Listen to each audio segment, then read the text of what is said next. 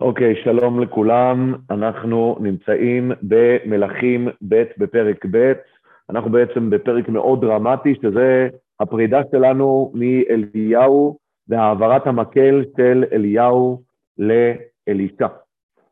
אה, ואנחנו שיעור שעבר באמת אה, עסקנו אה, בהקשר הזה של המפגש הראשון של אליהו עם אלישע, ודייקנו בו רבות גם על הסימנים שיצביעו על המשך הקשר בין אליהו אה, לאלישע, וגם אה, חזרנו גם לחיבור של הפרק ההוא לפרק שלנו, גם בהקשר של האדרת, אה, גם בהקשר של השתיקה, שאלישע בעצם לא, אה, ואליהו לא היה נוכח בפרקים האחרונים פה, ואלישע ודאי שלא, ופתאום אנחנו רואים שאלישע חוזר כאן לסיפור אחרי הפסקה ארוכה, ופה אנחנו אה, חוזרים לסיפורי הנביאים, שבהם אנחנו אה, נתמקד בדמויות של הנביאים ולאו לא דווקא בדמויות של המלכים, וכאן אנחנו נמצאים בפרק שהוא הפרידה מאליהו.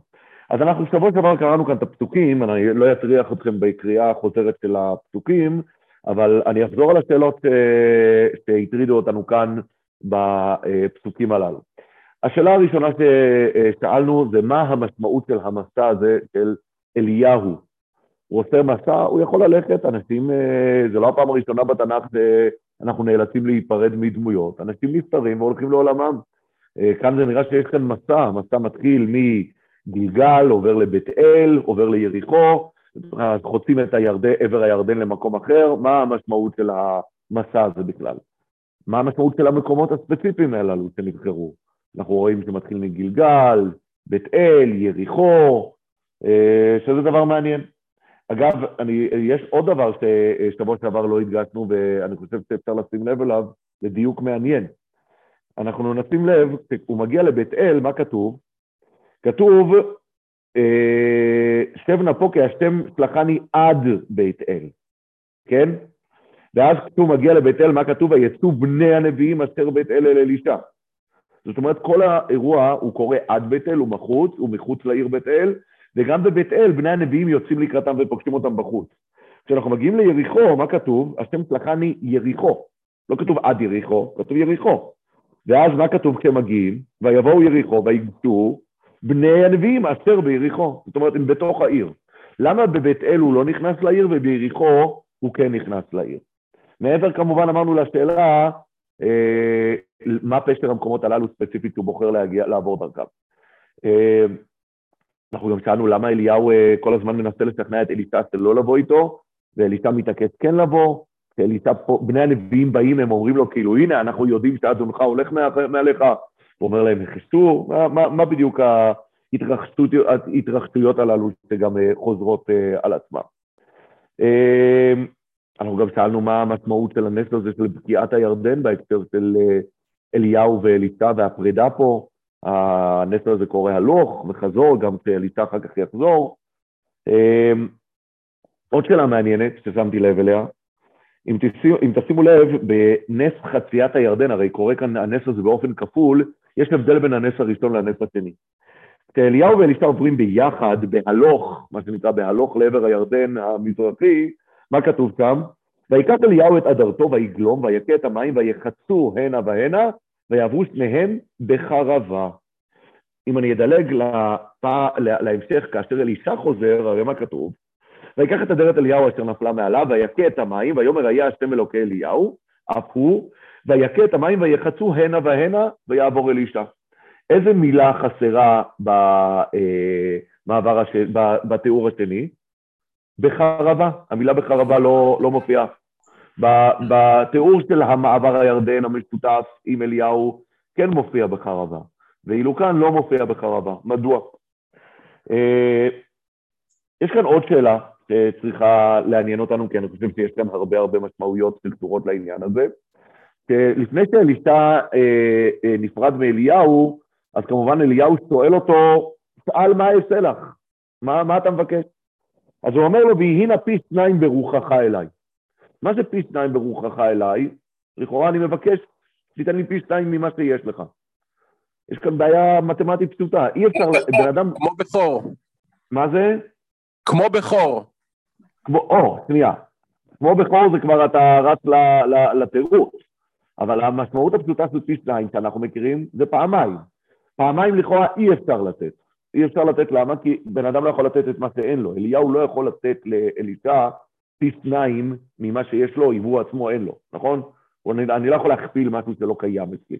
אז מה זה ויהי שניים, פי שניים ברוחך אליי? חוץ מזה שאנחנו דיברנו כאן, כבר בשיעור שעבר, על הנושא של העברת הרוח שיש פה.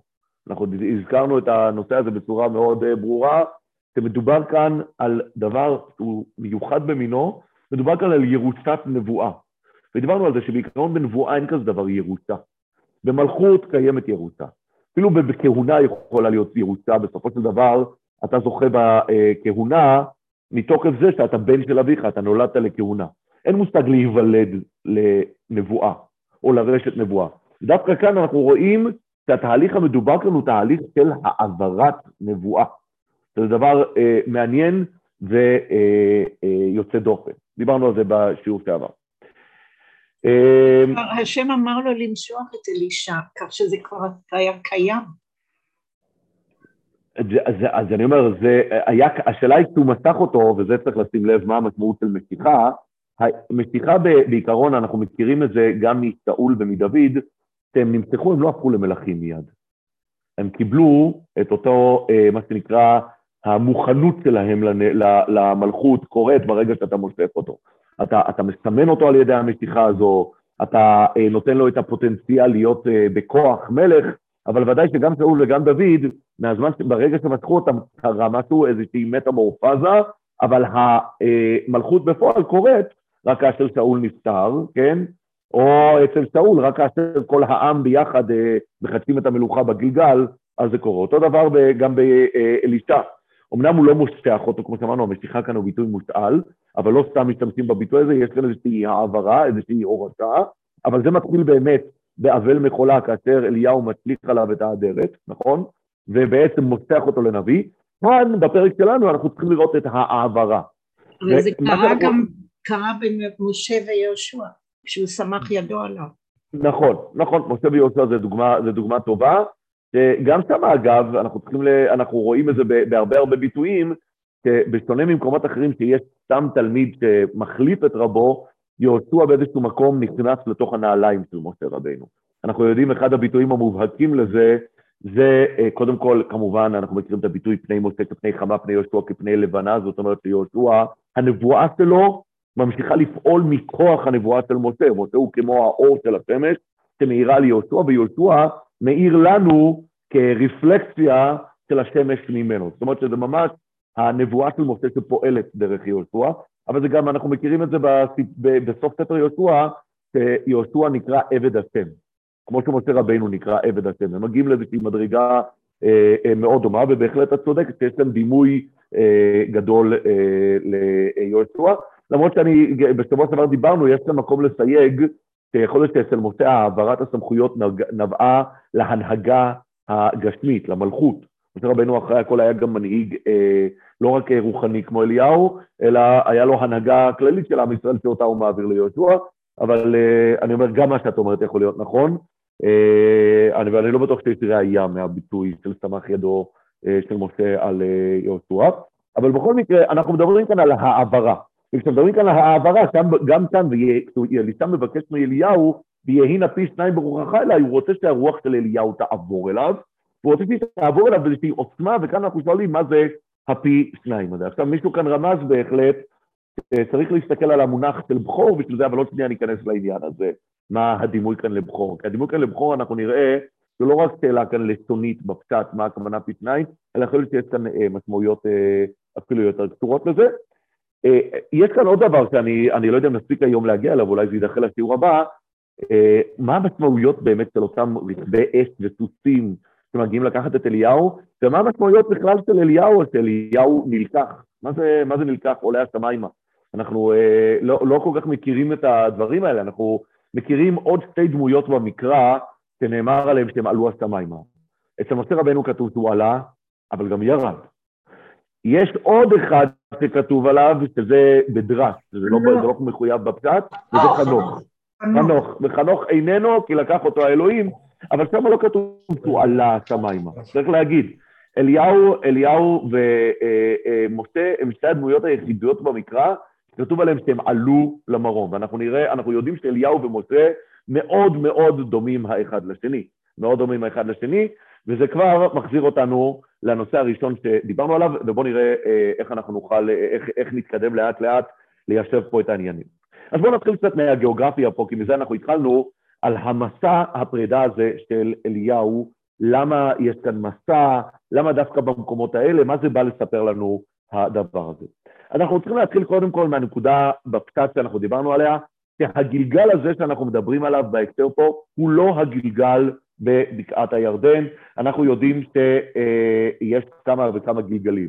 כבר בספר דברים אנחנו יודעים שגלגל של יהושע זה לא אותו גלגל שמוזכר בספר דברים, הרי כתוב שם על הר גריסים והר עיבל, אלוהימה בעבר הירדן מול הגלגל אצל אלוני, אלוני מורה. שם אנחנו יודעים שזה באזור שכם, נכון? אזור מזרחית לשכם. כשאנחנו מדברים על הגלגל של הכניסה לארץ, סמוך ליריחו, זה גבעת ההרעלות שמה.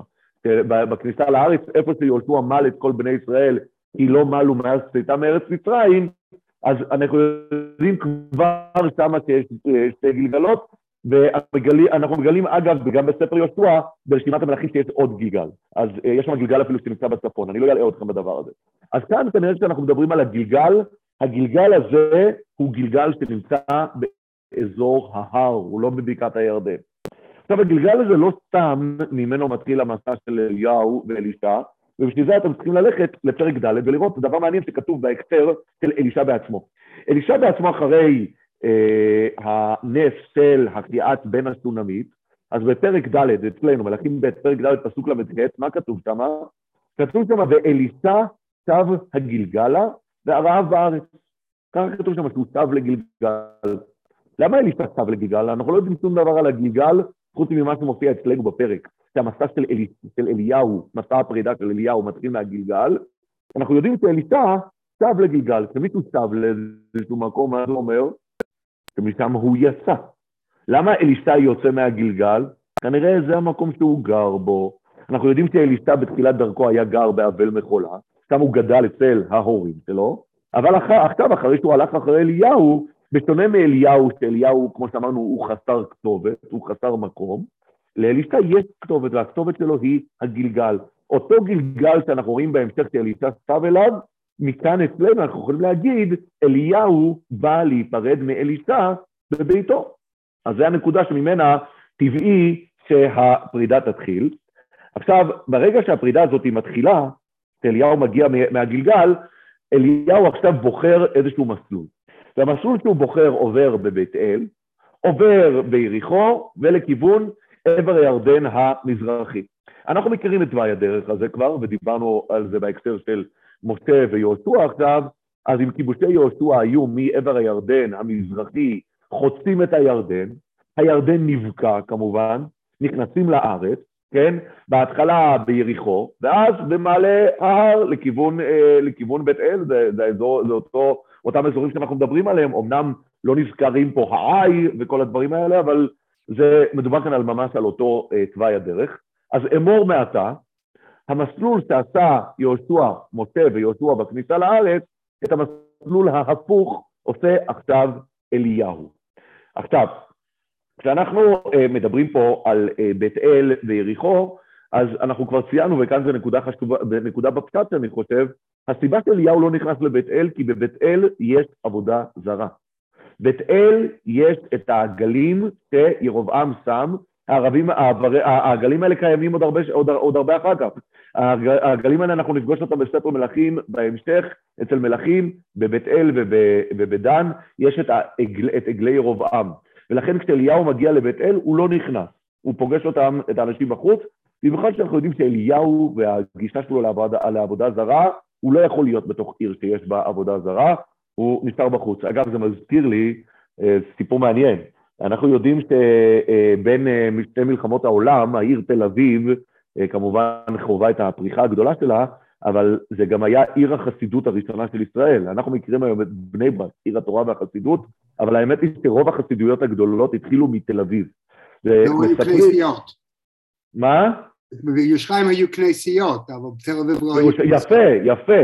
ואחת הסיבות שמספרים על הרבס, שהרבס עבור את תל אביב, שבתל אביב אין כנסיות. זה עיר עברית, העיר העברית הראשונה, שלא היה בכנסיות, לא היה בגויים, אז לא היה את הדברים האלה. אני לא יודע אם אפשר להגיד היום שבתל אביב אין כנסיות, אבל uh, באותו זמן בוודאי זה היה נכון, אבל היום כבר היה להם סיבות אחרות לעזוב את תל אביב. אז אני אומר, גם אליהו, אליהו לא נכנס כנראה לבית אל, כי בבית אל יש את העגלים הללו. למעשה זו שאלה גדולה, כי בית אל הייתה עיר הנידחת, כך אמר עידו כשהוא בא אליו. איך זה שהעיר בכלל נותרה? שאלה טובה. אני לא יודע, אני לא יודע לענות לך על השאלה הזאת כעת, אבל uh, נניח, נניח לזה עכשיו. זו שאלה כללית שלא נוגעת uh, ספציפית לענייננו. נשתדל, נשתדל אולי בהזדמנות לעיין בזה. עכשיו, בסופו של דבר, אה, המסע הזה, כמו שאנחנו מדברים, זה המסע שבו בסופו של דבר תוכרע ירושת אליהו. המסע הזה יכריע האם אלישע באמת יהיה היורש של אליהו. ולכן, כשהוא מתחיל במסע הזה, ונשים לב, ואלישע מצטרף אליו, אז הוא עובר מעיר לעיר. ואליהו, כשהוא עובר מעיר לעיר במתווה הזה, שעוד שנייה ננסה לרדת לעומק של הכיוון הזה, למה הוא הולך באותם, אה, אה, באותו מתווה הפוך שהיה בכיבוש הארץ, הוא יוצא קצת בני נביאים. למה הוא יוצא יוצא בני נביאים? בני נביאים האלה הם כולם נביאים כמו אלישע, ואנחנו יודעים שכשהם פוגשים את אלישע, מה הם אומרים לו? ויצאו בני הנביאים וכולי, ויאמרו אליו, הידעת כי היום השם לוקח את אדונך, לוקח את אדונך מעל ראשך? למה הם שואלים אותו את השאלה הזאת? כי כנראה לא ברור להם שהוא יודע. זה קצת פדיחה כזאת, זה קצת מוזר. האדון שלו הולך למות, והם יוצאים לקראתו והם לא בטוחים אם הוא יודע. ומה הוא אומר להם? מה, נראה לכם שאני לא יודע דבר כזה? בטח שאני יודע. תחשו, תעזבו את הנושא, מה אתם רוצים? מה הסיטואציה פה? הסיטואציה פה היא, מאיפה הם יודעים אגב? הרי המידע, המידע הזה הוא לא אה, מידע של, אה, שמופיע בעיתונות. הם מקבלים את זה כנראה בדרך הנבואה. יש כאן התרחשות שהתרחשות נבואית, והקדוש ברוך הוא מגלה את נביאה, ויש שם בני נביאים, שאומנם הם פרחי נבואה, אבל הם יכולים לקבל איזה שהם מסרים נבואיים, וכולם מבינים, כל מי שנמצא באזור, בספירה הזאת של הנבואה מבין, שהיום זה יום דרמטי למוסד הנבואה, אליהו הנביא הולך. וביום הזה שהוא הולך, יש מתח באוויר. מי הולך לרשת את מקומו? אז כשאלישע פוגש אותם, אז הם מתחילים לנייס איתו, זה nice. יש כאן רכילות נבואית. ידעת כי אליהו הולך מעל זה. אז מה הוא אומר להם? הוא אומר להם, יחשו. אין כאן רכילות, אנחנו לא עושים כאן כרגע ברכילות, מה יקרה, אליהו ילך, מי הולך להיות גדול הדור הבא, מי הולך לחתום על הפסקווילים, זה, זה לא הנושא פה. ויותר מזה, שאלישע יודע שכשהם מדברים איתו על הנושא הזה, הנושא הזה מזמין, מזמין את השאלה מי הולך לרשת את אליהו, והוא יודע שהוא זה שהולך לרשת את אליהו. הוא יודע את זה כבר. אבל זה נראה פה, וזה די בולט, שלמרות שאליהו קיבל הנחיה מהקדוש ברוך הוא, ואת אלישע בן שפט מאבל מחולה תמשך לנביא תחתיך, אליהו לא ברור לו מה הכוונה תמשך לנביא תחתיך. האם הכוונה היא, הוא ילך ויעשה את ענייניו אלישע בדרכו, או שזה יהיה ממש נביא תחתיך, מישהו שימשיך אותך, מישהו שאתה, כמו שאנחנו מדברים פה, אתה תוריד לו את הנבואה. ובפרק שלנו הנושא הזה הולך להתברר. כי עד כמה שאליהו לא מוריש לאלישע את הנבואה, אז יכול להיות שאחד מבני הנביאים יכול להיות גם שם עם איזשהו תפקיד מאוד משמעותי. יכול להיות שיש כאן עוד תפקידים נבואיים שאפשר לחלק, יש כאן כמה ג'ובים אולי שאפשר לחלק אחרי שאליהו הולך. הסיפור פה והמסע פה, יש כאן מתח בין אלישע לבין בני הנביאים, מי הממשיך. מי הממשיך? הרבה הולך למות, מי הממשיך. וזה מה שקורה כאן, כשהם יוצאים והם אומרים לו, הידעת כי היום השם לוקח את אדונך מעל ראשך, ויאמר, גם אני ידעתי, תחסו. ומה קורה פה? מה שקורה פה זה שאליהו כל הזמן מנסה לשכנע אותו להישאר מאחורה, כי אליהו עדיין לא בטוח אם אלישע הולך לרשת את נבואתו. ולכן, באיזשהו מקום, הדבר הזה הוא גם מבחן שאלישע צריך לעמוד בו. עד כמה אלישע מבין את תפקידו, עד כמה אלישע מבין שהוא חייב ללכת אחרי אליהו, כי הוא לא עוד אחד מבני הנביאים, ואנחנו צריכים לשים לב. אנחנו פה משוחדים כשאנחנו קוראים משוחדים, למה? כי אנחנו יודעים שאלישע הוא זה שנבחר בסוף. יותר מזה, כשאנחנו קוראים כאן את הפרק, אנחנו יודעים את השם שלו, של אלישע, כי פגשנו אותו קודם. אבל האמת היא שאין הבדל בין אלישע לבני הנביאים. אלישע הוא כמו אחד מבני הנביאים, הוא תלמיד של הנביא.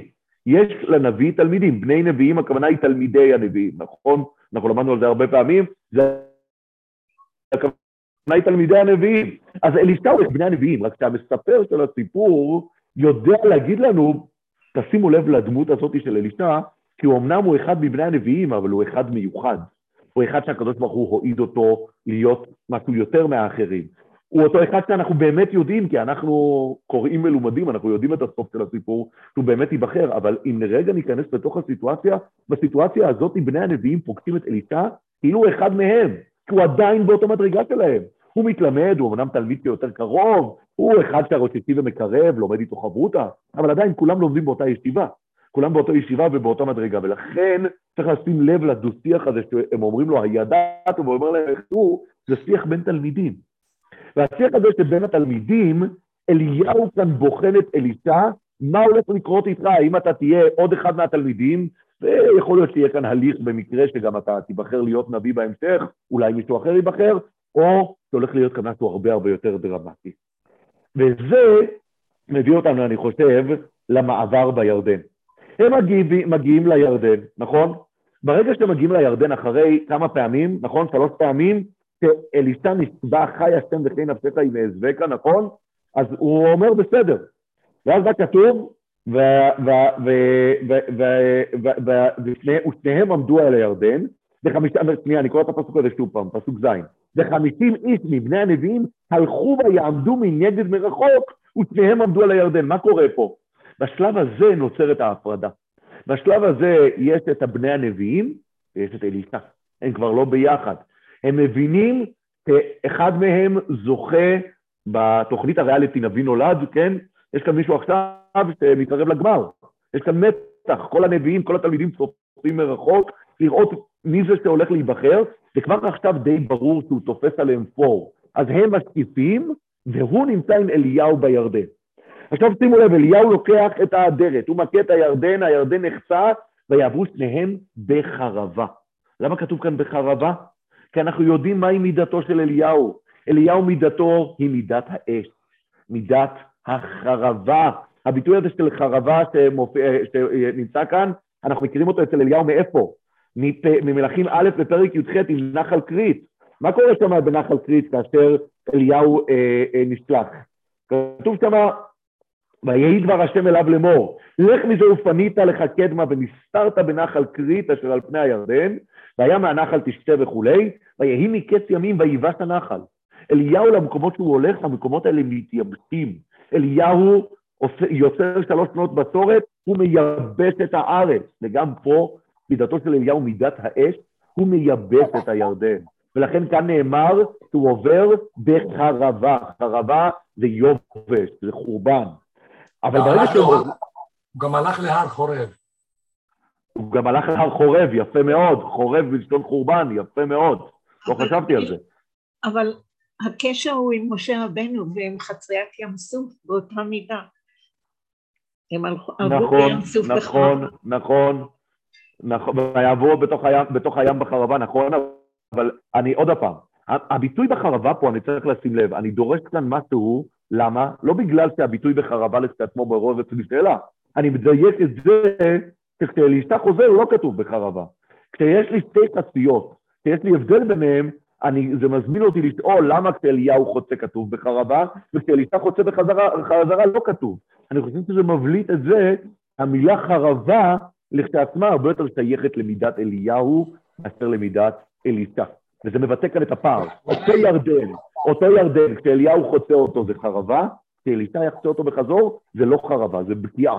כן. אתה בבוץ. מה זה? כשאתה מקבל את המנהיגות אתה בבוץ. אה, יפה, יפה מאוד. אז, אה, אז אה, אה, הנושא הזה פה הוא, הוא אני עוד פעם, אני לא ראיתי מישהו שאומר זה, זה דיוק שאני, שאני תפסתי את העין, ואני חושב שהוא אמת. עכשיו, אבל מה קורה פה? ויהי כאברהם, ואליהו אמר לאלישע, על מה אעשה לך? למה אליהו שואל אותו, על מה אעשה לך? כי זה די ברור לאליהו, אחרי ההתעסקות של אלישע, ואחרי שכל שאר בני הנביאים נשארו מאחורה ואלישע איתו, הוא הולך להעביר לאלישע את ההנהגה, אבל הוא, אה, הוא, רוצה, הוא רוצה להבין מאלישע מה, מה אתה מעוניין. אלישע, איך אתה רואה את התהליך הזה? מה אתה רוצה שיקרה פה? ואז מה אומר לו אלישע? אלישע אומר לו, ויהי נא פי שניים ברוחך. פי שניים ברוחך. אנחנו שאלנו, מה זה פי שניים? פי שניים אנחנו יודעים שבביטויים שאנחנו מכירים, הכוונה היא פעמיים, כפול, ואנחנו שאלנו איך מישהו יכול לתת את מה שאין לו. אם אין לך, אתה לא יכול לתת את הדבר הזה.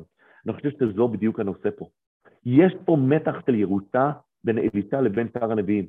וכשאנחנו מדברים על הביטוי פי שניים, פי שניים הכוונה היא פני פליס, לא פי שניים. אנחנו יודעים שאצל בכור הכוונה היא שיש בין אהובה ובין שנואה, אז כתוב כי את הבכור אה, בין השנואה יכיר לתת לו פי שניים. מה זה לתת לו פי שניים? בן האהובה מקבל חלק אחד, בן השנואה מקבל שני חלקים, זאת אומרת זה שני שליש. אגב, יש אה, פסוק מפורש בזכריה, שכתוב שם, והיה בכל הארץ נאום השם, פי שניים יכרתו יגבעו, והשלישית יוותר בה. גם שם אתה רואה את הביטוי פי שניים נאמר במובן של שני שליש מול שליש. גם פה הביטוי של אלישע מול אליהו, אלישע לא יגיע למדרגת אליהו. אגב, צריך לדעת שחז"ל, יש להם מדרש, הם כן מפרסים את הפי שניים כפשוטו, ולכן הם, אמור, הם מפרסים על, על, על הניסים שיפעל אלישע, שיש ניסים שאלישע עשה פי שניים מאליהו, ואני לא אכנס עכשיו לפירוט הזה, אנחנו נגיע עוד לעניין הזה. אבל על פי הפשט, הכוונה פי שניים, הכוונה היא שני כלי. אבל למה זה כל כך יפה בהקשר של מה שאנחנו מדברים? כי אני חושב אם ניקח את הפסוק הזה, כי את הבכור בין השנואה יכיר לתת לו פי שניים. יכיר, מה זה יכיר? יכיר, אגב, זה פעולה הלכתית. לומדים מזה סוג של נאמנות חדשה שקוראים לזה יכיר, להכיר, ככה לומדים את זה בגמרא. שהאבא יכול להצביע ולהכיר בבן מסוים שלו, שהוא הבכור, הוא הראוי לירושת הפי שניים. וגם פה אלישע מבקש מאליהו מה? הוא מבקש את ההכרה. תכיר בי, תכיר בי כבכור של בני הנביאים, הבכור שמקבל פי שניים בירושה, גם אני רוצה לקבל ממך פי שניים בירושה. ואכן אני רוצה שזאת תהיה ירושה. אני רוצה לקבל כאן מהרוח שלך, אני רוצה לקבל פי, אה, אה, פי שניים. כי הנושא כאן, כמו שאני אומר, והמתח מול בני הנביאים, הוא המתח של הירושה. ואז שימו לב מה קורה.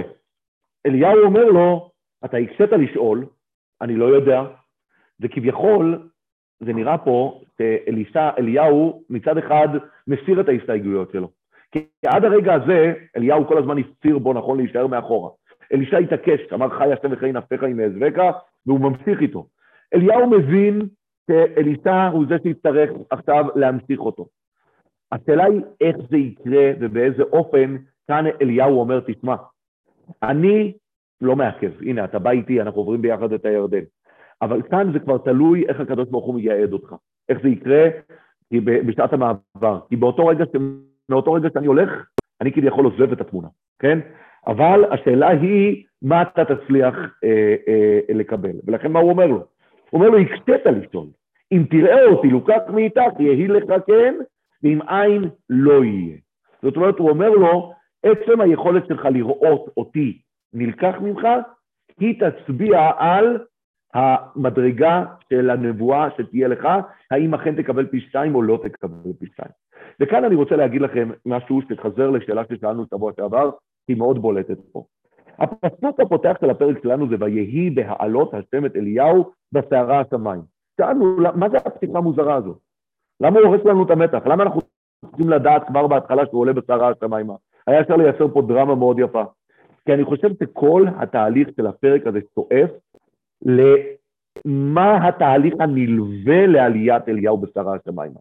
התהליך הנלווה לעליית אליהו בסערה השמיימה הוא קודם כל לברר האם אלישע הוא הממשיך או לא, ולברר האם אלישע יש שותף לעליית אליהו בסערה השמיימה, כי השותפות שלו בעליית אליהו בסערה השמיימה, הנוכחות שלו, היכולת שלו לראות את אליהו שנלקח ממנו, זה מה שיכתיב את אופי הנבואה של אלישע ואופי הירושה שלו, את אליהו.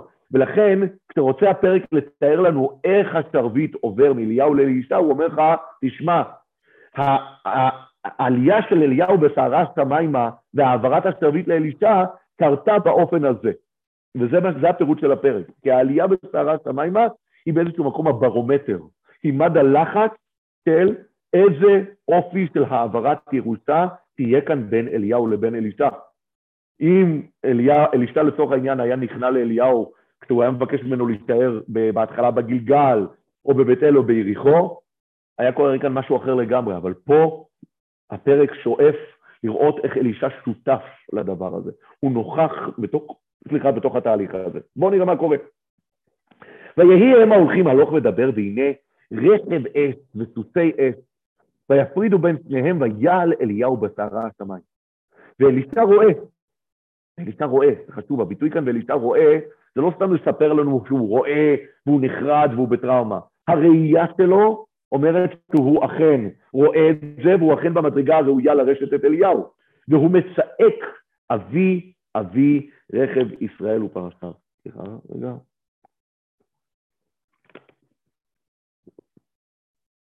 הוא מדבר כאן על אליהו, אבי אבי רכב ישראל אה, ופרשיו, ולא ראה הוא עוד, ויחזק בבגדיו ויקראם לשניים קרעים. עכשיו, כשאנחנו חוזרים עכשיו לדבר אה, אחורה, ועוד שנייה, אה, אם, אם הזמן יתיר לנו, אנחנו נדבר על הנושא של הרכב אש וסוסי האש והעלייה והשמיים, מה, מה המשמעויות שלהם, בואו נחזור שנייה לשאלה, לנושא הגיאוגרפי. אנחנו הרי יודעים שבאיזשהו מקום משה הוא זה שמביא את עם ישראל עד לעבר הירדן המזרחי.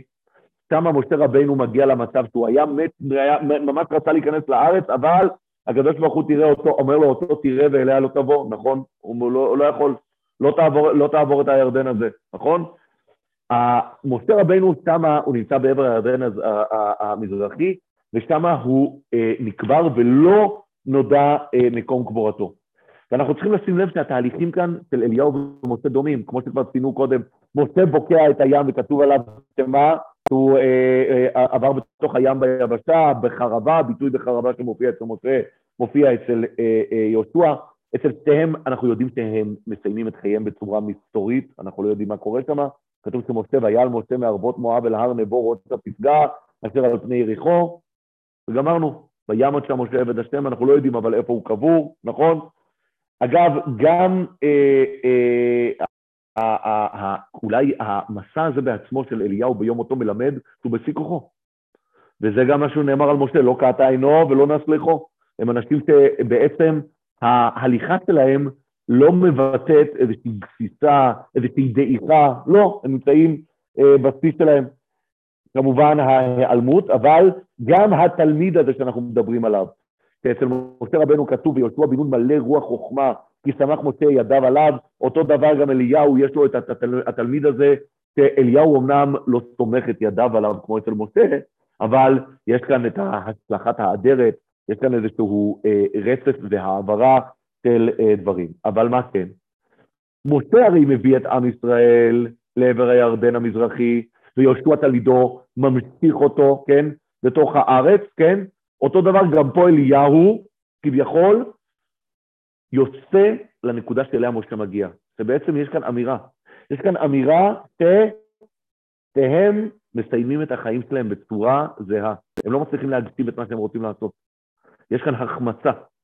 יש כאן משהו שלא מוגשם. כמו שאצל משה, מי שיגשים את ה... כל החזון של משה זה יהיה יהושע, ומשה רבנו מגיע עד, כמעט עד קו הגמר, אבל נעצר שם. מי שהולך ועובר את הירדן, מי שמשלים את התהליך, זה יהיה יהושע, אותו דבר גם פה ילך אליסה וישלים את התהליך הזה של משה. ולכן, של אליהו, סליחה, ולכן הם עוברים באותן נקודות מסע של יהושע בכיבוש. כי אלישע מוצווה ליהושע.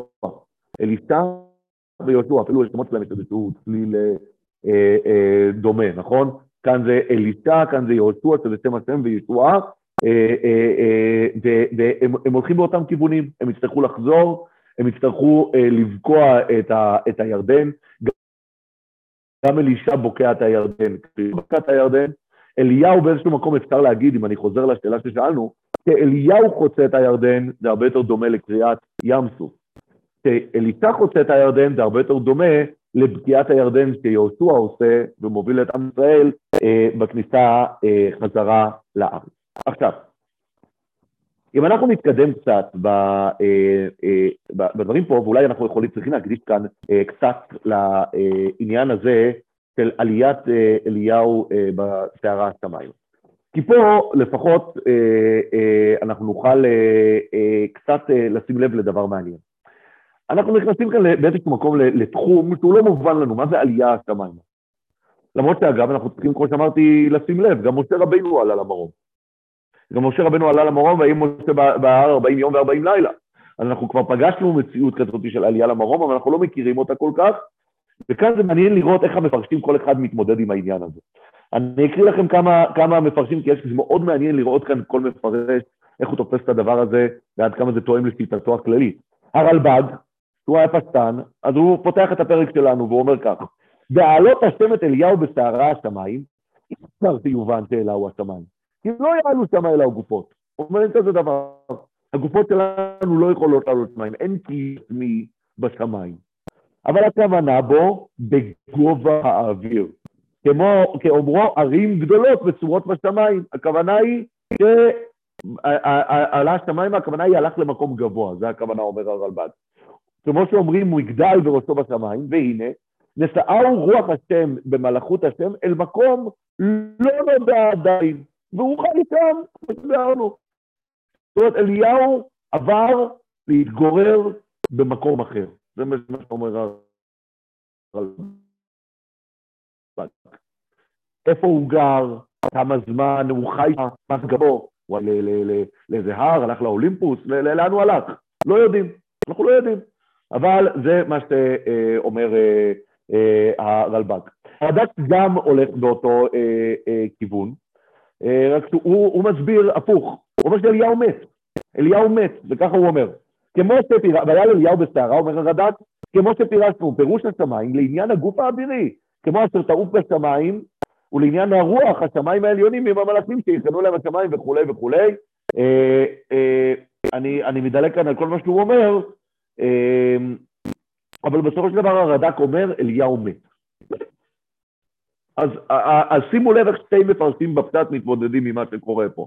אחד מהם אומר, הוא עבר לחיות במקום אחר, ואחד מהם אומר, הוא מת, וכל הביטויים כאן שעלה בסערה השמיים, הרבש תוסס, וכל זה דימויים ומשלים למה שקרה פה. אבל, שימו לב, אה, עוד דבר מעניין, הזוהר בעצמו, מה הוא אומר? הוא אומר ככה, זוהר בפרשת ויקל. מי עלה, מי עלה שמיים? יש פסוק, אומר הזוהר, דע אליהו, זה אליהו, דכתיפי ויעל אליהו בשרה השמיים. וכי היך יכיל אליהו לסרקה לשמיים, איך אליהו יכול לעלות אל השמיים? הרי אין כזה דבר. זה הכולו שמיים לא יכלין למצבל אפילו גרעינא דחרדל מגופא דאי עלמא. בעצם הוא שואל את השאלה של הרלב"ג. הוא אומר הרי אין מציאות שגוף יעלה לשמיים, ככה שואל הזוהר, כן? אז מה הוא אומר? אומר, אלא, וכאן הזוהר נותן איזשהו פירוש, שאליהו בא בסערה, הוא התלבש באיזשהו מלבוש חדש. אני לא רוצה להיכנס כאן למושגים הקבליים, מה הכוונה מלבושים, אבל על פי הזוהר אליהו עובר איזשהו סוג של טרנספורמציה, ובטרנספורמציה הזאת אליהו מפסיק להיות גוף. הוא מפסיק להיות גוף, כי יש כאן איזשהו משהו שלובש אה, אה, אותו. הנה, אני אקריא לכם עכשיו זוהר חדש על מגילת רות, וזו נקודה שאנחנו נאריך עליה בעזרת השם בשבוע הבא, מה קורה לאליהו, מה זה המושג הזה, אבל כתוב שם ככה, רבי נתן שאל לרבי יוסי ברבי חנינא יום אחד, יום אחד הוא שאל אותו החכם, ואמר לאליהו, הווה לי ברא או לא הווה? שאל אותו, לאליהו היה ילדים או לא? שזו שאלה מעניינת, כי אנחנו עסקנו בשאלה של המשפחה של אליהו, אנחנו לא יודעים מי ההורים שלו, הוא שואל האם לאליהו היה ילדים? אמר לי, מילתא אחרא אבא בית, וכתיב, אל תיגעו במשיחי ובנביאי אל תראו, אה, אל תראו, אל תעשו עצמכם רעים וחברים לנביאי. והקדוש ברוך הוא בחר בהם והבדילה מישראל לעבודתו והכניסם בהיכלו. הוא אומר לו, תשמע, על הנביאים הרגילים כתוב, ובנביאי אל תראו. מה הכוונה אל? הוא דורש את הזוהר, אל תעשו את עצמכם רעים שלכם, אל תדברו עליהם כאילו הם חברים שלכם, אתם צריכים להבין שהם לא במדרגה שלכם, הם משהו אחר. אז אומר, אומר הזוהר, זה זוהר חדש, זה נאמר על נביאים רגילים. אומר על אליהו, קל וחומר מי שהוא מלאך בשמיים, אתה שואל עליו? הוא אומר, אתה שואל אם לאליהו יש ילדים? אליהו זה לא נביא רגיל, אליהו הוא מלאך בשמיים. זאת אומרת, יש כאן תפיסה בזוהר, כי אליהו עולה לשמיים והופך למלאך. הופך למלאך. אני רוצה להקריא לכם רמב"ן גם, הרמב"ן בפרשת ויקרא, כשהוא מדבר על המושג של מה זה קדושים תהיו, בפרשת קדושים מופרטים, אז הרמב"ן מדבר שם על האידיאל של הפריצה מהגוף בקידוש החומר, אומר שם הרמב"ן כך, והעוזבים כל, זה ויקרא אה, פרק י"ח פסוק ה', והעוזבים כל ענייני העולם הזה ואינם משגיחים עליו, כאילו אינם בעלי גוף.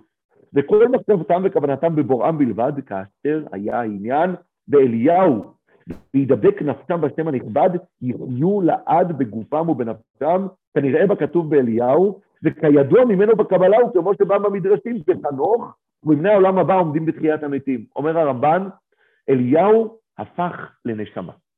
הפך למלאך, ייצר לעצמו איזושהי מציאות של קיום אלטרנטיבי. עכשיו, למה זה מרתק העניין הזה? כי מי שמסתכל, וזה מעניין לראות איך הרמב"ם מתייחס אה, לדבר הזה. כי מצד אחד, הרמב"ם, הוא מדבר על משה רבינו לדוגמה, בהלכות יסודי התורה, אז מה הוא אומר? הוא אומר, אני אקריא לכם את זה.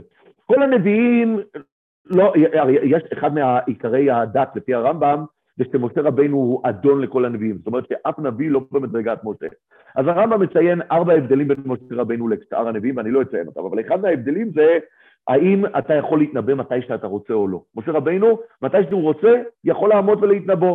ולכן כשבאים ושואלים אותו שאלה, הוא יכול לעמוד ולהגיד, עמדו ואשמע מה יצווה השם לכם, כן? ואז אני אומר, מסיים הרמב"ם, הלמדת שכל הנביאים, כשהנבואה מסתלקת מהם, חוזרים לעולם, שהוא צורכי הגוף. כשאר העם, כתוב שם, לך אמור להם שובו לאוהליכם, ואתה פה עמוד עמדי. משה רבנו לא הולך לאוהלים, הוא לא חוזר לצורכי הגוף. לפיכך, אין פה, לפיכך, ושנייה, ומשה רבנו לא חזר לאוהלו הראשון, לפיכך פרש מן האישה לעולם, ומן הדומה לו ונקצרה דעתו לצור העולמים, ולא נסתלק מעליו ההוד לעולם, וקרן אור פניו ונתקדש כמלאכים. זאת אומרת, הרמב"ם אומר על משה רבנו, הוא והתקדש כמלאכים. זאת אומרת, לפי הרמב"ם, התפיסה של מתקדש כמלאכים זה סוג של מדרגה, אבל זו מדרגה פה בעולם, צריך לשים לב, אצל הרמב"ם. זה מאוד חשוב לשים לב כאן לניואנסים, כי אצל הרמב"ם, בשונה מהזוהר, שהזוהר אומר אליהו הופך למלאך, אצל הרמב"ם לא יהיה קיים כזה דבר בתפיסה הפילוסופית המחשבתית של הרמב"ם. יותר מזה, שימו לב מה אומר הרמב"ם. הרמב"ם בסוף הלכות, אה, אה, בסוף ההלכות שלו, יש פרק הלכות מלכים ומלחמותיהם בפרק י"ב, הוא אומר ככה, אמרו חכמים, אין בין העולם הזה לימות המשיח אלא שעיבוד מלכויות בלבד. זו תפיסת הרמב"ם שימות המשיח, הכל טבעי. יראה בפשוטם של דברי הנביאים שבתחילת ימות המשיח תהיה מלחמת גוג ומגוג, ושקודם מלחמת גוג ומגוג יעמוד נביא לישתר ישראל ולהכין ליבם. יעמוד איזה שהוא נביא, לא יודעים מי זה. שנאמר, הנה אנוכי שולח לכם את אליה, ואינו בא לא לטמא ולא לטהר וכולי וכולי, אלא מה? לשום שלום בעולם, שנאמר והשתיף לבבות על בנים. מוסיף הרמב"ם פה, וזה מעניין, ויש מן החכמים שאומרים שקודם ביאת המשיח יבוא אליהו. וכל הדברים האלה, וכיוצא בהם, לא ידע אדם איך יהיו, עד שיהיו. זה דברים סתומים אצל נביאים. גם החכמים אין להם קבלה בדברים האלה, אלא לפי הכרע הפסוקים, ולפיכך יש להם מחלוקת בדברים האלה. ועל כל פנים אין סידור הוויה דברים האלה ולא דקדוקיהם עיקר בדת, ולעולם לא יתעסק אדם בדברי אגדות ולא יאריך במדרשות האמורים בעניינים האלה וכיוצא בהם, ולא יסימן נמכר, כי הם מביאים לא לידי יראה ולא לידי אהבה, וכן לא יחשב הקיצין. אמרו חכמים טיפה רוחם של מחשבי הקיצין, אלא יחכה ויאמין בכלל הדבר, כמו שאמרנו, שזה יגיע. אבל איך זה יגיע ואיך זה יקרה, זה, זה אנחנו לא יודעים. שימו לב שהרמב"ם כאן מאוד זהיר, כי הרמב"ם בפשט ההלכה שלו אומר, שכשהנביא המלאכי אומר, הנה אנוכי שולח לכם את אליהו הנביא, ואליהו הנביא, אנחנו כולנו יודעים, וזה מה שאנחנו שתרים, ואנחנו אומרים הרחמן, ואנחנו אומרים הכל, אנחנו מדברים על אותו אליהו שפגשנו עד עכשיו. הרמב"ם אומר לא. הרמב"ם אומר, הפשט הפשוט, אליהו הנביא, הכוונה היא, הוא ישלח נביא, לאו דווקא אליהו. הוא אומר, ויש מן החכמים, תשימו לב שאומר את זה, יש מן החכמים שאומרים שקודם ביאת המשיח יבוא אליהו. אבל הרמב"ם מיד גם מסיים שם ומסייג, אנחנו לא יודעים איך זה יהיה, זה דברים לא מובנים, צריך להיזהר, אבל הפתת של הרמב"ם, הרמב"ם בוחר להגיד שזה לא אליהו. זאת אומרת שלפי, למה הרמב"ם בוחר להגיד שזה לא אליהו? כי בתפיסה של הרמב"ם, אליהו כנראה מת, כמו שאומר גם הרד"ק, הוא כבר לא פה, אז אין מושג שיחזור לפני הדברים הללו. תחיית המתים, לפי הרמב"ם זה כבר שלב הרבה יותר מתקדם מאשר אה, אה, אה, ביאת המשיח וימות המשיח. זה כבר שלב אחר. אבל בביאת המשיח זה עדיין לא הזמן של תחיית המתים, אז יהיה נביא, מי זה היה נביא? הנביא של אותו דור שיעמוד ויגיע למדרגת נבואה אה, וינבא על, על הגאולה. אבל המשמעויות של מה שקורה פעם, ושל, על, על הדברים האלה, מה זה רכבי אש, והמשמעות של אליהו וגילוי אליהו, ואליהו מלאך הברית שמגיע לברית מילה, ואליהו בליל הסדר, ואליהו במוצאי שבתות, על כל הדברים האלה בעזרת השם אנחנו נרחיב את הדיבור בשיעור הבא שלנו. תודה.